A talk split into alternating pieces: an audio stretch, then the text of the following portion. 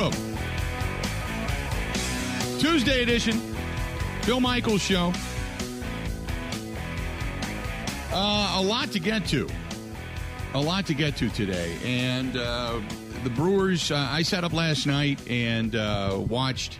I was flipping back and forth. I was watching uh, the Monday night game between the Rams and the 49ers. Uh, more so with my own selfish interest at hand. And I'll explain coming up here momentarily.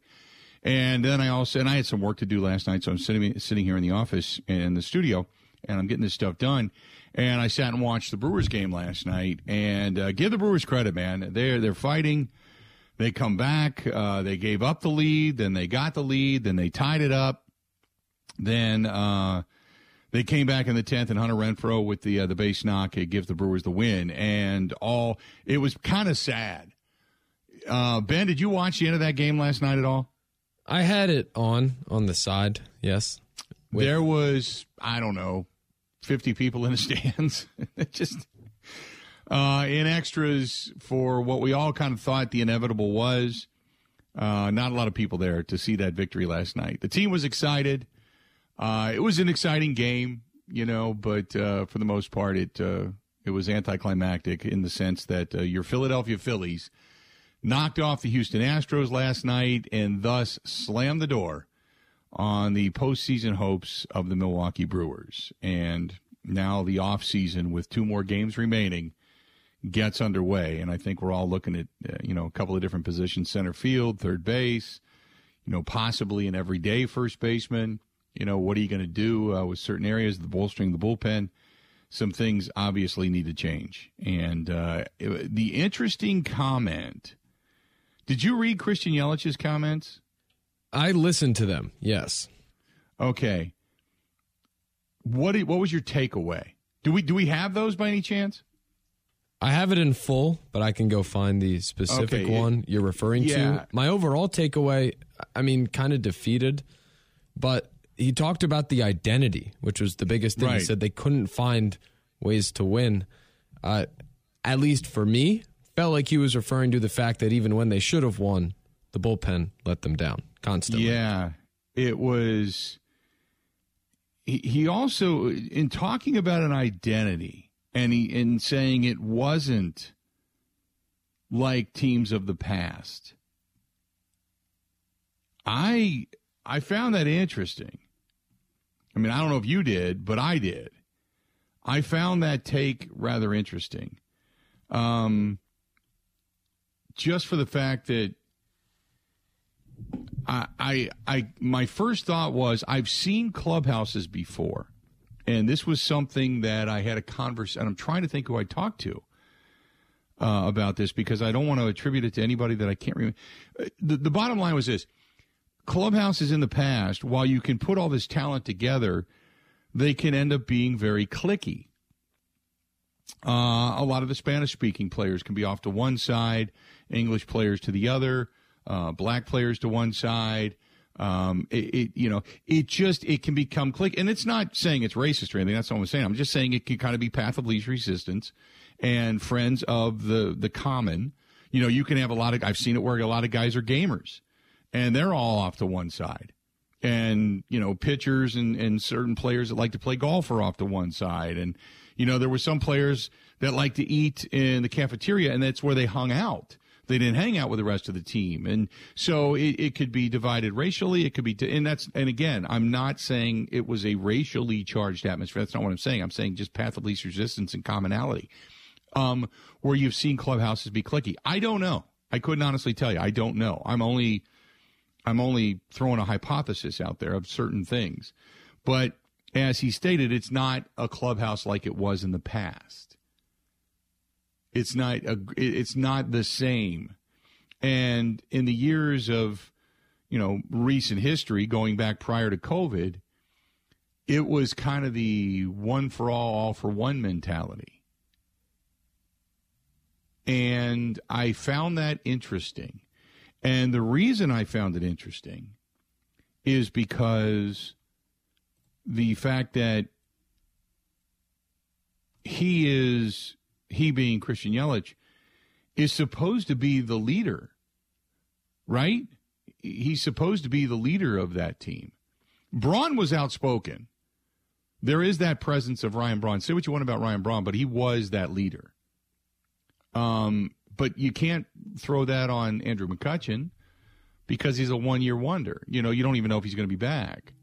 They brought him in, in, as a piecemeal player. You look at a guy like Lorenzo Cain, he bailed on him during COVID for his own reasons, right or wrong, but he bailed on him and then came back and played horrifically. Uh, Rowdy Tellez is an everyday player.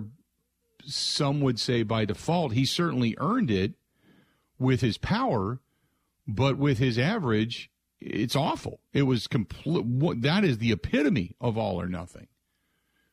Um, and going back to Christian Yelich, you can't be the man when you're not even living up to your contract. So, you know, who's the leader of that team? And that, sometimes you need that guy in there. So, anyway, when you talk about Christian Yelich, you know, you could also say that when Ryan Braun left is when really the struggles began. You can look at that too and say, well, the, the struggles are real because his guy, you know, I mean, look at Brett Favre. Brett Favre, once Doug Pederson left, once Frankie retired, once a lot of his guys left, you know, he was not necessarily in the in the locker room anymore. He he felt like he didn't identify with certain guys, so he kind of segregated himself to a certain extent. Uh, but this was Christian Yelich last night talking about the team's identity. Take a listen. Personally, for me, I feel like each one of those playoff teams we've had kind of had a an identity and a, and a, way to win. Like we knew our formula to win the game, um, meaning like just like offensively, defensively, pitching wise, we kind of knew what we needed to do to win. And it's different every year. We had a different formula every year, but for whatever reason, I just felt like we didn't really, you know, have that this year. We were, we were obviously trying to win every game and, and play, but um, there wasn't just like that. Um, feeling of like, all right, we just do this or we get in this position, we're going to be all right. And it's hard to build momentum that way, and um, you know, it makes you appreciate it makes you appreciate those good years and how it's not automatic to be in the postseason every year. So I don't know if you could catch all of that. The audio isn't the greatest. It's from uh, Adam McCalvy, and he's doing it more for writing purposes than for uh, you know playing back purposes. But basically said in the years that they were successful, you knew the formula to win pitching, hitting, bullpen, you know, things like that. Uh, he said this year we didn't know the formula. And let's be honest, the formula changed. It used to be get to the seventh inning, get the lead, get to the seventh inning, and then it was, you know, slam the door time. And then when they made the trade, that, that, that was no longer the formula. We didn't have a formula anymore. It was kind of by committee. So I found those comments interesting because the hitting was sporadic. The bullpen let them down. Um, the back end of the bullpen was completely disrupted by the trade, which was was and has been a joke. Um, and hopefully, the young guys that they got that they were so high on, all of a sudden become big time major leaguers, and then you can make us forget about this this horrific trade. But it, it's interesting, and while there is dejection there, it's interesting to listen to him say, We did not have a formula to win. That's, I mean, that's concerning, isn't it? That's concerning. So the Brewers eliminated last night from postseason play. Um, 877 867 1670. Uh, Pat says immediately it's time to let Counsell go. I don't know. I don't know. I, am probably not the best guy to. I'm not one to fire coaches or managers right away, unless I believe they lose the clubhouse. Um, let me ask you this: when you start about when you start talking about firing a manager, you ask yourself did that manager have the horses to win? Because we had seen this even when they were winning we had seen this where this team was all or nothing.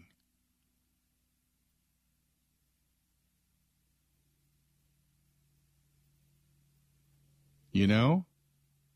Um so I don't I don't know I, I the the nothing happened in the second half of the season. Pac fan says if you take what Yelich said as gospel, then Stearns and Counsell have lost the clubhouse. Start the rebuild. I that's just it. I I don't know. I personally think this is what I think. I think the decision was made, and I think it was pretty. We'll never know. But I think the decision was made. We will not pay a 17, 18, 19, 19 million for a closer. We're not going to do it. Mark Attanasio doesn't want to pay it. That's what I think. I think David Stearns gave him an option to say, look, we can do this. We run the risk of this, but do you want to do it? And I think Mark knew all along what was going on. And said, "Yeah, let's let's do that. Let's let's if you think this is a good deal that we can, you know, get some prospects out of this and get some guys that maybe help the team, let's take the chance because we don't want to pay that next year." Okay. So they make the deal. And as Lauer, Woodruff, other players that have stated, it, it, it was it was shocking. When you're cruising along and you think things are good and you've got a legitimate shot, and suddenly your front office disrupts that, and either one doesn't believe in you, or two does something out of the sake of money, you can't look at them anymore and say, You're all in. You're going for it. You think we can win a championship because now you're about the money. I think, and this is just my opinion, I think Counsell had knowledge of it, but did not pull the trigger on it. And I think Counsell went, you know, well, if, if that's what you want to do, I, I guess, you know, I mean, it, it, what are you going to say? No, I completely disagree with this, and then walk away. You know, I mean, I'm sure he was not necessarily on board, but knew about it. David Stearns had a job to do as the general manager and president of the team with Matt Arnold, and to look at Mark Attanasio and say, this is where we can save the money. He's coming up on contract. He's going to go through arbitration. We have to think down the road. You're talking about your budgets. This is what we're going to do. And then subsequently, after the trade went bad and the outcry became deafening, Mark Attanasio turned around and threw David Stearns under the bus. That's what I think happened. So now, where do you point the blame? Do you point it at David Stearns? Do you point it at Mark Attanasio? You know, if you're a player playing for him, the, the problem is now here's your track record. You've done it. You screwed us in the past. So what makes us believe now that you're to not to screw us again? Right? The trust is gone. And from some of the players' comments, both on the record and off, the trust is like, okay, you keep telling us you want to win a championship, and then you do something like this. You take away a guy that was a piece of our clubhouse. You take away a guy that was playing well for us because he had a bump in the road. I also think that some of this piecemeal talent this year put together, some of the talent was just overestimated. And that's a good possibility, too. You took a shot. You know, you, you tried to put some pieces together you thought would help, and, and they didn't, and they failed. And for that, you know what? You tried. And and that's that I can say is acceptable because it not it doesn't always work.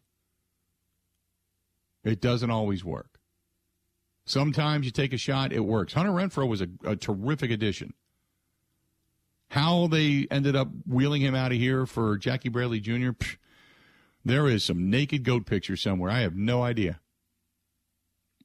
So that's a positive. But some of the other issues, eh, you know. I think it was just one of those years where you were teetering, and instead of putting your thumb on a scale to give yourself more benefit, you took it off and it collapsed. And I think that's what happened. So now we'll wait and see what the, the Brewers do in the offseason. I think, first of all, you got to make sure that you have your managerial positions locked up your general manager, your president.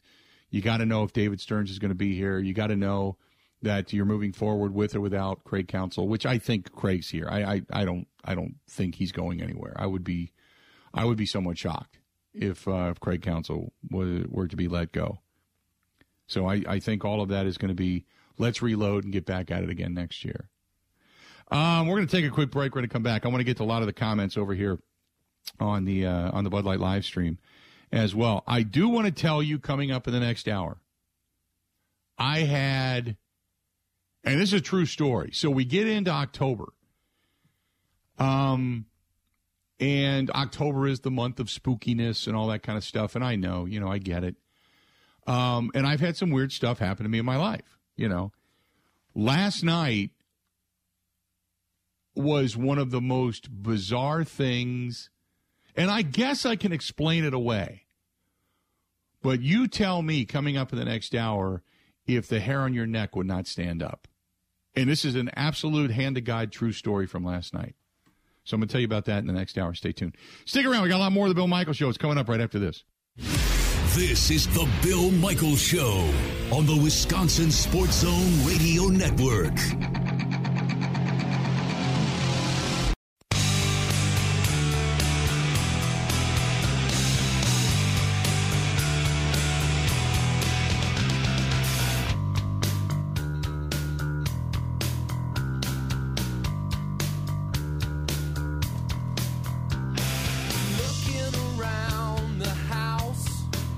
Welcome back. Good to have you. The Bill Michaels Show brought to you by our friends at Kwik Trip. Don't forget at Kwik Trip right now, they have going on the opening drive sweepstakes. You can purchase any of Kwik Trip's fully guaranteed gasolines with a quick rewards card. Just type it right in, right there at the pump. Get the gas. You're loaded. You're ready to go. And if your name is called, yes, for the opening drive of the Green Bay Packers, one weekly winner is going to receive a $10 gas card for every yard earned on the Packers opening drive. How about that? That is from our friends over there at Kwik Trip. Good stuff. Good, good stuff. Uh, I'm not telling you. I'm not telling you until everybody's on the network. Casey wants to know, oh my God, you can't tease us like that and then walk away from it. Yes, I can. Coming up the next hour, I'll talk about it. But it, it true story. What's the weirdest thing that's ever happened to you, Ben? Where you had to think to yourself, is this like part of Supernatural or something? Well, that's a loaded question. Having to come on the air the day after uh, Phillies break their 11 year playoff drought. Yeah. And not say much about it. Stay reserved. Well, that's not spooky. I know. I don't. That's not. Off the top of my head, I don't think I have anything. I I remember year, years ago, and this this is another one of those true stories. But years ago, we had oh god, it was 2000 and three or two or four or something like that.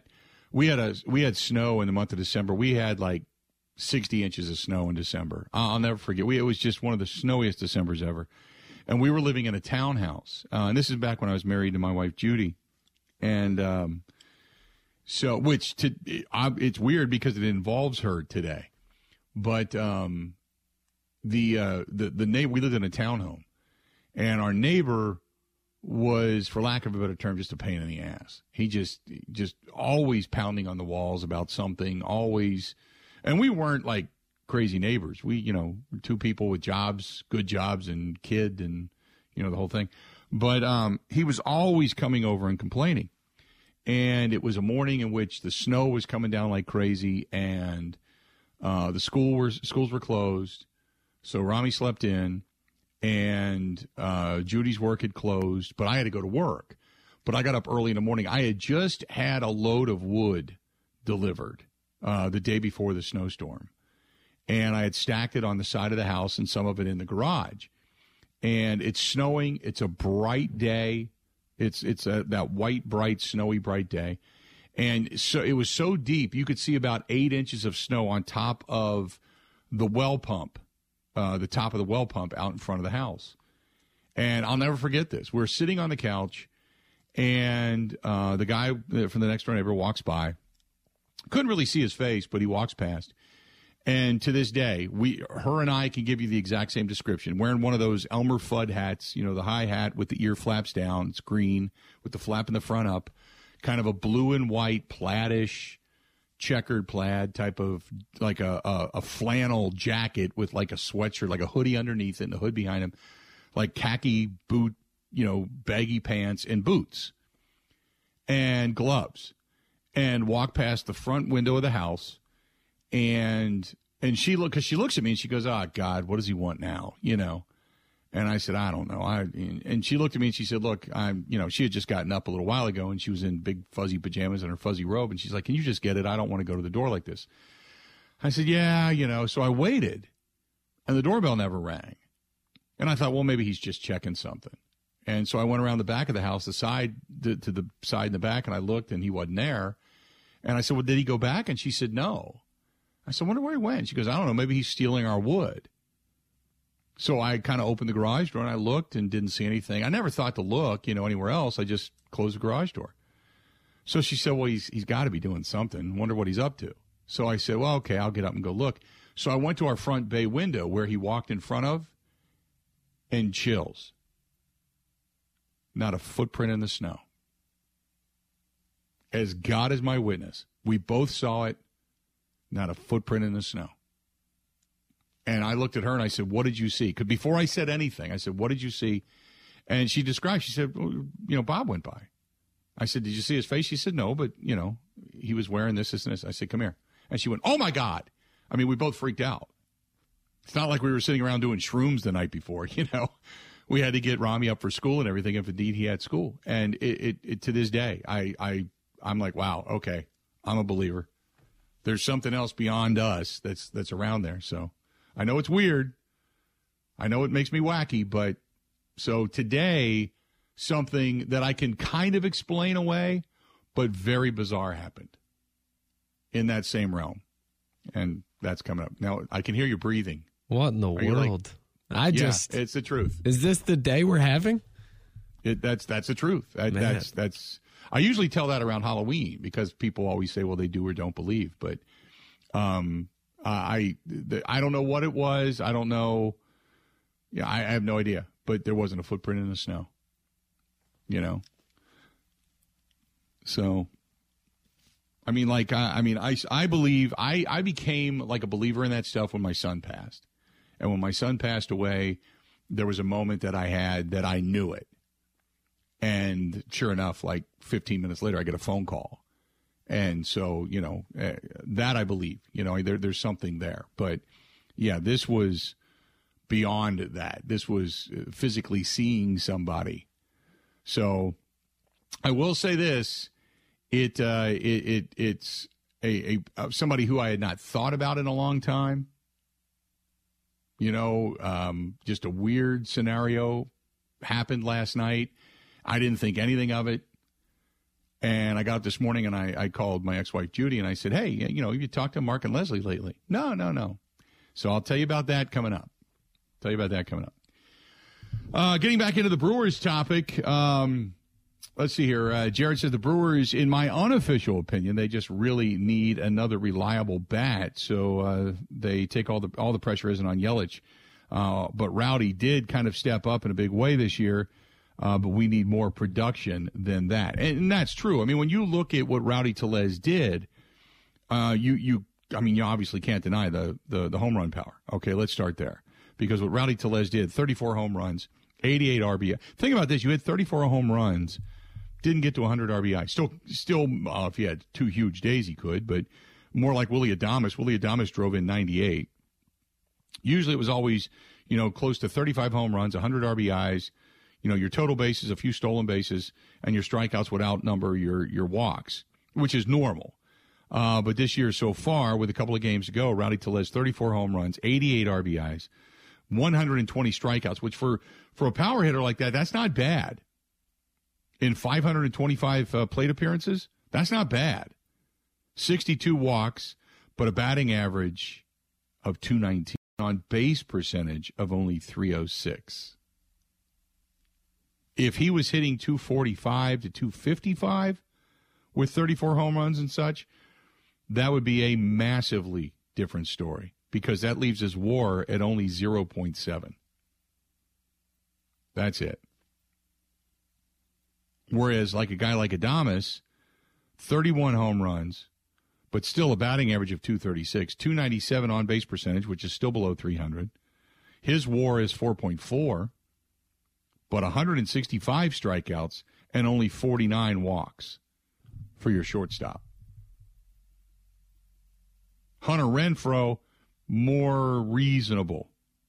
29 dingers, 72 RBIs, 257 average, 318 OB, uh, on base percentage, 814 OPS, 2.8 WAR. That's a, a much more manageable number if you have some consistent bats in the lineup.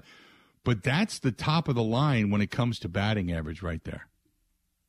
257. Now, Garrett Mitchell, don't forget, I mean, he had 296, but, and I know that people are all excited about Garrett Mitchell. Okay. Don't get me wrong. And I am too. But I'm still wait and see because we saw this out of Keston. Come in, set the world on fire, give you power numbers, give you average all over the place. He is the future. And then couldn't hit his, his way out of a paper bag for a couple more seasons and he was up and down and up and down and up and down and up and down. And he raked in the minors, couldn't hit in the majors, raked in the minors, couldn't hit in the majors. Had a lot going on personally. I understand that. But still has not been that guy that we remember coming up in the Atlanta series uh, three years ago. So I still am going to reserve judgment, uh, final judgment on Garrett Mitchell until I see him play an entire season. But after that, you know, Hunter Renfroe was 257, Yelich was 252.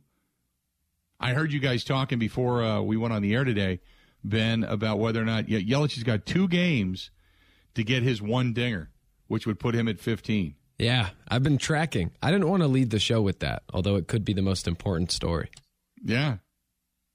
Which which I get it, but remember we started off partial uh, to the season and we said what would happen more? Do you remember that conversation? Christian Yelich RBIs or Cincinnati Reds wins? Yes, I do. Yelich trails the Reds by four. The Reds have 61 wins, Yelich 57 RBI.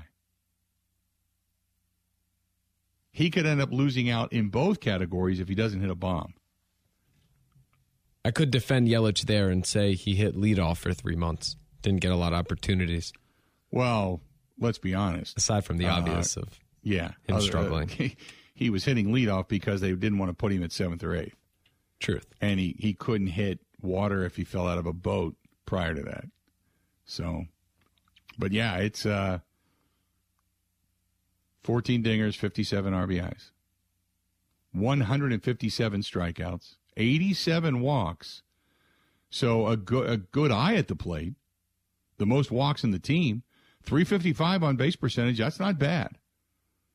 But his slugging percentage, OPS overall, uh, are down from where he was, which are that just legitimate numbers. 877 867 1670. This portion of the program brought to you by our friends at Wabam.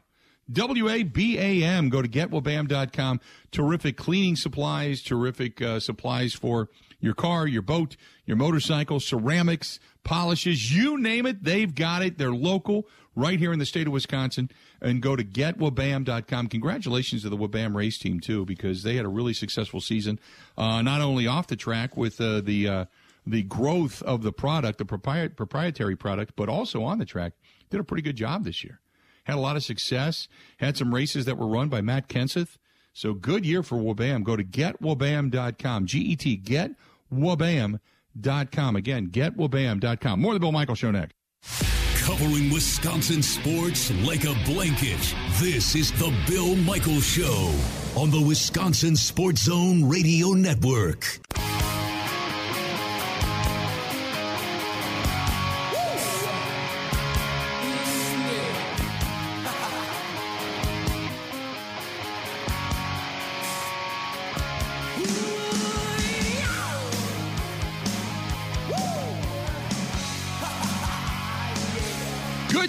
On board.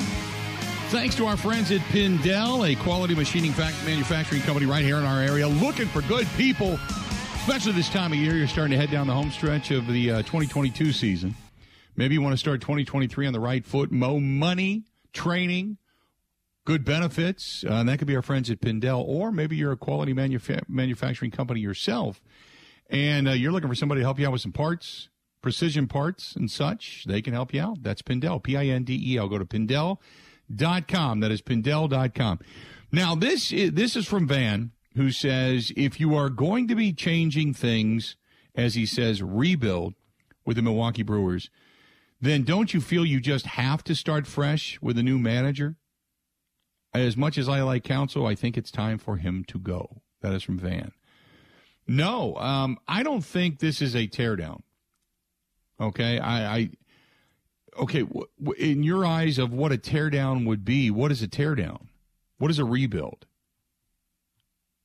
You know, what are you rebuilding? Are you just if you're saying rebuild, are you just blowing everything up?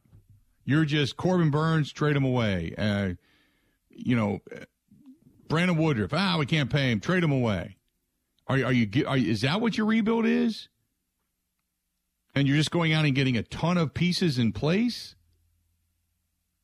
or what is your rebuild? So that I think that's first and foremost. You have to ask yourself the question: What is the rebuild? What would that look like? And then kind of go from there. You're not going to trade away Yelich. Okay, let, let's be clear. I mean, unless you're going to pay a majority of that salary, which is what you don't want to do, you're not going to you're you're not going to trade that. You're not going to be able to get rid of that. So Christian Yelich is through 2026, 2027, well, all the way into the, the late, you know, whatever. McCutchen, free agent. You've got Kolten Wong under an option a club option for this upcoming year for $10 million. You've got Hunter Renfroe, who's going to go to arbitration, and then he's an unrestricted free agent. Uh, you got to make a decision on him. Uh, you got two more years of arbitration. 2025 is when Woodruff finally becomes an unrestricted free agent. Same thing with Corbin Burnes. Both of those guys right now are being paid uh, j- just under $7 million a piece. So they're going to go up exponentially. You're going to have to pay that, but you're not getting rid of one. You're not getting rid of those guys. Narvaez, he's an unre- unrestricted free agent at the end of the season. Willy Adames, you got a couple more years of arbitration. Uh, Brent Suter, you got another year of arbitration. Urias, three more years of arbitration, only making two and a half million dollars a year. That's going to go up though. Freddie Peralta, He's under contract. You don't have a club option on him until what is it, 2025 or 6, something like that. But he's not killing you. He's making 2.4, 3.7, 5.7. He took the money. Right? You've got Jace Peterson, unrestricted free agent. Boxberger with the club option of $3 million this year. Otherwise, everybody else is either under team control or arbitration. Uh, Perdomo is an unrestricted free agent. Ashby is here and not costing you too much. But you you you're this is what a kind of a rebuild looks like. John says Woodruff's going to command 20 million a year. True. But he's not going to get 20 million a year until 2025.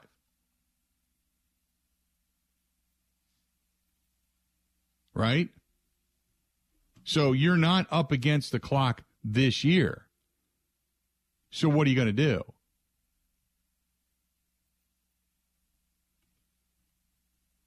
That, that that's that's you know the the free agents coming up are going to be uh, Kolten Wong, Andrew McCutchen, Taylor Rogers, and again Kolten Wong is a a club option, but he could be a free agent. Taylor Rogers, Omar Narvaez, Trevor Rosenthal.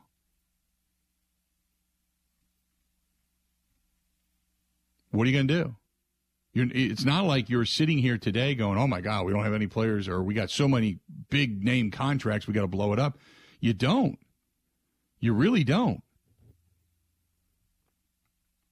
In terms of total contract, your biggest number by far is Christian Yelich at 26 million. It's going to be 26 million a year for a long time. You don't have anybody right now over 10 million dollars. McCutchen's 8.5, 8.5 for Wong, 7.6 for Renfroe, and on down from there. That's it. So it's not like you're paying these big contracts. You got one big contract. Now, next year, you're going to see some guys get up over 10. No doubt about that. But that's it. You've got one big contract. And you're still paying, uh, you know, uh, like next year, you're going to have uh, Lorenzo Cain making a million bucks. Uh, you've got some deferred money and you got prospects coming up. But other than that, you don't have anything. So when you say rebuild it, are you just tearing it down for what? You know, I mean, for for what? You got controllable contracts. So there, to me, you're not tearing it down. You're replacing some of the bad with the good, and that's it. That's that's my take on it. Maybe the maybe the Brewers feel differently. But you've got that albatross of, of a contract of Christian Yelich, and that's not even that big in today's day and age. Right? That's not even a that's not even an insurmountable contract. When you look at some of the other ones that are out there in Major League Baseball. 877-867-1670. Um and and talking about Rowdy Tellez, Rowdy Tellez, what is he making? Um, and I apologize for this. I, I had this in front of me, and then somebody just asked me. Rowdy Tellez for arbitration next year. He's going to get a lot of money because right now he's making 1.9. 1.9. Pac Fanny says it's it's big for him because of the output. No, I agree with you. I completely agree with you. For the output for this team, yes, it's big for the down years he's had since the day he earned the contract. I completely agree with that. But if this were the Yankees, that would be like, eh, whatever. Dodgers, eh, who cares? But the Brewers, that that's a boat anchor, man. Completely agree with that. So I'm not. The Brewers aren't tearing it all down. What do they? What What do they have to tear down? Think about that. Stay tuned. More of the Bill Michael Show. Covering Wisconsin sports like a blanket. This is the Bill Michael Show on the Wisconsin Sports Zone Radio Network. Now, in Green Bay, here's Mike Clemens. The Packers reviewed their 27 24 win over the Patriots. David Bakhtiari took nearly all of the snaps at left tackle. Sitting out just one series, he logged 70 plays into overtime Sunday night. Awesome. Love it.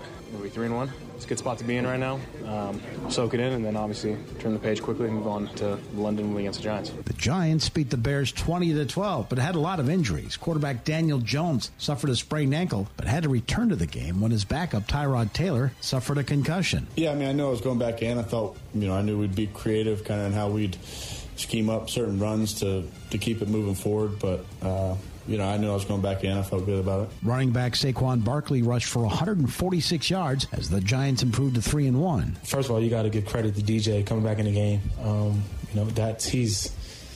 Uh, I can't curse. He's a tough, you know what. Packers safety Adrian Amos left the Patriots game with a concussion. Matt LaFleur says he's proud of his team despite having to play a full overtime period to beat the one and three Patriots. You know, there, there's a lot of things that I thought we did really well, but there's a lot of things that we have to clean up moving forward.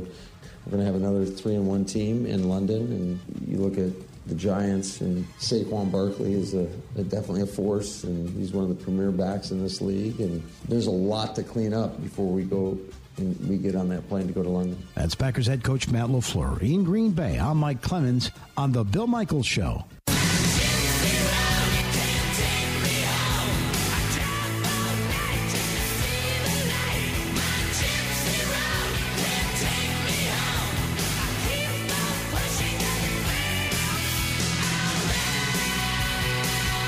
Portion of the program brought to you by our friends at Potawatomi Hotel Casino, paysbig.com. That is paysbig.com. And they have all kinds of good stuff going on right now at Potawatomi Hotel. And thanks to Potawatomi, by the way, for all their support of uh, Fisher House.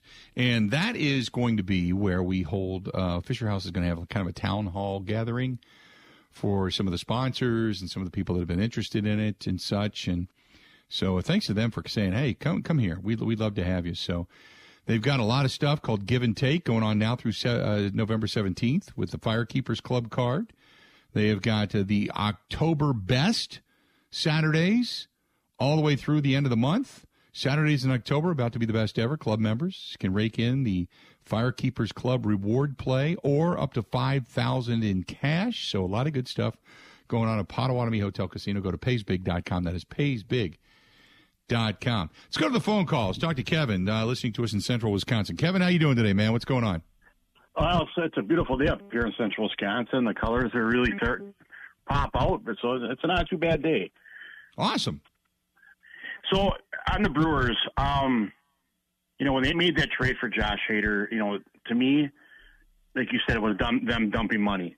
I mean, obviously, you wanted to try to get as much as you can for him because, I mean, obviously, next year after next year, he would have been gone. They would have had to pay him big money in arbitration. I get all that, but when you listen to Christian Yelich and talking about the the um, they had the formulas, they had you know winning those games back in the days when they made the playoffs obviously he's not a rah rah guy. It's going to maybe step up and and try to fire up the team, but you, I mean, you need those guys. You need to find somebody that's going to be that rah rah guy, so you don't have those maybe those divisions in the locker room. And also, as a coach, as their head coach, I mean, you would think that you would want to try to avoid that. You know, mm-hmm. I mean, I know these guys are professionals. They, you know, compared to a college team or a high school team, you try to you would think that you would almost have to try to go try to go old school as much as possible to get these guys to have that formula, get get to get along. Right. You know, if you don't have that that rah rah guy, so that's where I think. I mean, Counsell was never a really rah rah guy when he was a player. I mean, to me, no, and, and, he was a cerebral could, guy. He, he's always been that way. But then again, don't forget, he also had two of the most intricate plays. He scored a run and drove in the winning run in both World Series that he was in. So, mm-hmm. I mean, it's it's you know, and then you could pretty much see the emotion. I, I I don't know if I in baseball, it's so hard to be a rah rah guy when it's such a long season and it's such an individual sport until the ball is put in play. It's so different. Tell me a tell me a manager that's a rah rah manager. There, I mean, as in baseball, there probably really isn't any, right. unless you want to watch Major League and see, you know, have Lou Haywood to be right. the be the rah rah, you know. but yeah, yeah. I mean, in, in baseball, you don't really see it. Um, you think? Do you think that maybe we have to maybe get get that way? Um, um it's a long season. It's 161 it's, games, you know, and I mean, when you talk about fiery managers, what we used to remember was, uh, you know, Tommy Lasorda in the dugout and Earl Weaver getting into it with umpires and Lou Piniella being a screamer and a yeller and throwing bases out into the outfield. You know, I mean that those were the quote rah rah guys, but uh, ultimately they were relatively cerebral in the in the in the dugout. But um, you know, th- those days are done. I mean, you know, you're not going to have those kind of fiery guys because it's just there's no reason for it anymore. Now it's all about analytics and statistics and matchups, and you need guys that are more cerebral. I think, and at least you know, because I'm just I mean, think about it right now. T- tell me a manager that sticks out. You got maybe what Dusty Baker, the ultimate players manager, who's winning down in Houston right now. You know, I, Right. Do you really believe that Boone is the big rah rah guy that the you know the Yankees? I mean, I I think ultimately what we can talk about is it comes down to talent. You look happy, you look good, you look energized when you're winning, and when you're not winning and you're going through a tough stretch night after night, it it drains you. And I think that's what we're seeing right now. I mean, but but as a but as a good coach, though, I mean, and I, and I think this is like I said again, this is my opinion, is that when when you come to you know coach in Wisconsin right. you basically become vanilla. You know, you don't you don't want to, you know, and I know those coaches out other other teams yeah. that are this way. They're hard, they're hard headed. They don't want to make a change, but boy, if something's not going right, you just got. Yeah. And you think that you got to make that change. Kevin, appreciate the phone call. Let's talk about that when we come back. Let's talk about that when we come back, because if there's a specific area that you can point to and say this is the reason it's not working. Sometimes you just need change for the sake of change. I just, I again, it's going to take a lot to convince me, and you know why. One hour down, three yet to go. A lot to get to today, and in the next hour, I will tell you, hand to God, true story that uh, it, it, made the hair on my neck stand up this morning when I, I figured it out. Uh, I'll tell you about it It's coming up. Stay tuned. A lot more of the Bill Michael Show right after this. The Bill Michael Show podcast. Listen, rate, subscribe.